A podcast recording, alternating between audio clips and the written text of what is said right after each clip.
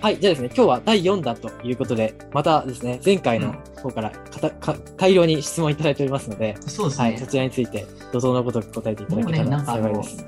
質問を返すだけですぐに終わっちゃいそうな気がしますね。学校選びについて教えてください。え小5の息子がいます。算数はそれなりですが、他が伸びませんと。え漢字は本当にダメです。上から下までと言われますが、今の偏差値を基準に考えていいのでしょうかまた、見学だけでもかなりチャレンジ項、まあ、御三家レベルまで行った方がいいのでしょうかということで、まあ、5年生の段階でどれぐらいまでその志望校を見切るかどうかみたいな話ですね。うんどこ見てもいいんじゃないですかね。学校見る分に関してあ、は。まあ5年生に関してはじゃあもうそういう感じなんですね。うんそうで。す算数はそれなりって、どこぐらいのそれなりって人の基準によって全然違ってくるんこだれ具体性がちょっとわかりづらいそうですよね。他が伸びないっていうのは、何なんだろうな。多分、国語とかかと見てないってことですね。漢字がダメっていうことそうは。ですね。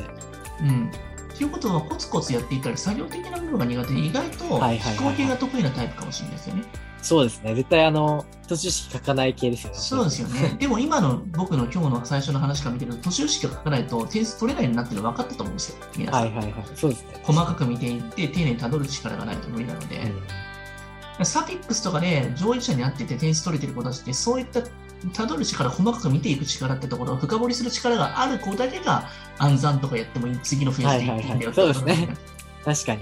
下手にそれを持ってしまうと、物葉の剣というか。そうなんですよ、。そうなんです。あれはできる子たちが本当にやれるような指導方法しか教えてないから、確かにそういったのって。なるほど。うん、そうなんですよね。3.14の続きの計算を覚えることで覚えなきゃいけないことたくさんあるからね。結構覚えてる子いますよね、確かうん、僕もよくわかんないの覚えて記憶がある。なんか、スリジャイワルドのプラコってたから、はい一番最初に覚えてはいはいあたとか。うんに。はいはいはい。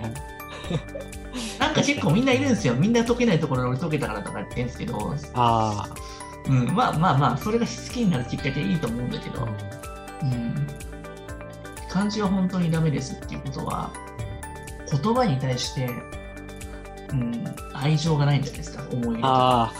そうですね。漢字って確かに、言葉が好きな子には本当に素直に入ってきてると思いますよね。うん漢字にはすごい成り立ちもあるし、音読み、訓読みもあるし、うん、なんかね、ふあの送り仮名、振り仮名とかでもさ、たくさんなんかパターンがあるわけじゃないですか。そうですね。特にいっぱいあるやつもありますよでもね。逆に言うと漢字今やっとかないとダメだと思うよ。多分中学校ここでやらないも ん、こんな。しかもどんどんね漢字漢字取りなんかないもん、そもそも。確かに。しかもオンライン化も進んでるので、どんどんこう、漢字書けない人も増えてきますもんね。そうなんですよ。幸い僕はペンタブ使ってるから、そこまで両方で きるから、ありがたいですけど。いや、でもやっぱり書く力っていうのは本当にいつの時代になっても絶対必要ですもんね。うん。なんかさ、アイヌ人になっちゃうからね。うん。うん。一応民族的にやっぱ漢字書けないとね。そうですね。うん確かにそうなんですよ。なるほ結ど、局民族的な視点でも。はい。うん、まあでも最終的に残すものってそこじゃないですか。絵そとうでかすにね。してなるほど。確かに。日本人としてのアイデンティティですね。うん。うん。そうなんですよね。なんか形をかかってね、変わって技術革新になってもペンタブってものあったりするから、うん、書いた方がいいとうん、思うけどね。。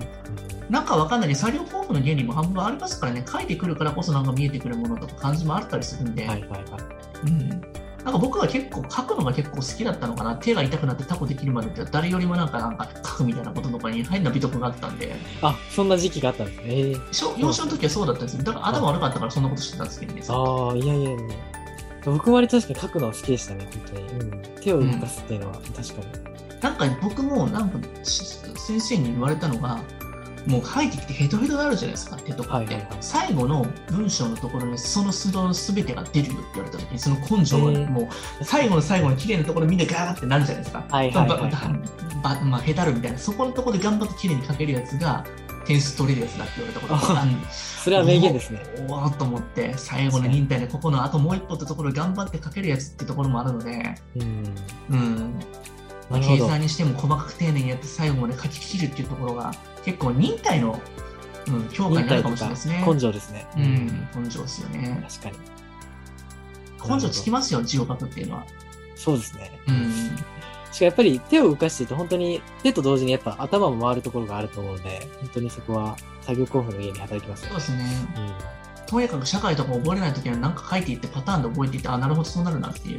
はいはいはい。うん新しい機材機材を取り込んだりとかするときの勇気もそういったときが出るんじゃないとりあえず着手しようってところからうまくいってたりすることがあるみんなね、うんそれがね字書けなかったアウトプットできないのとりあえず着手しようっていうマインドがなくなるからうまくいかなくなりますよあそこのテスト思考もそこから始まってるということなんですねですですです。なるほどうん確かに。逆にあれなのかもしれないね。割と完璧主義で綺麗に書けないと嫌だから書かないっていう感じもありますもんね。そうですよね。確かに。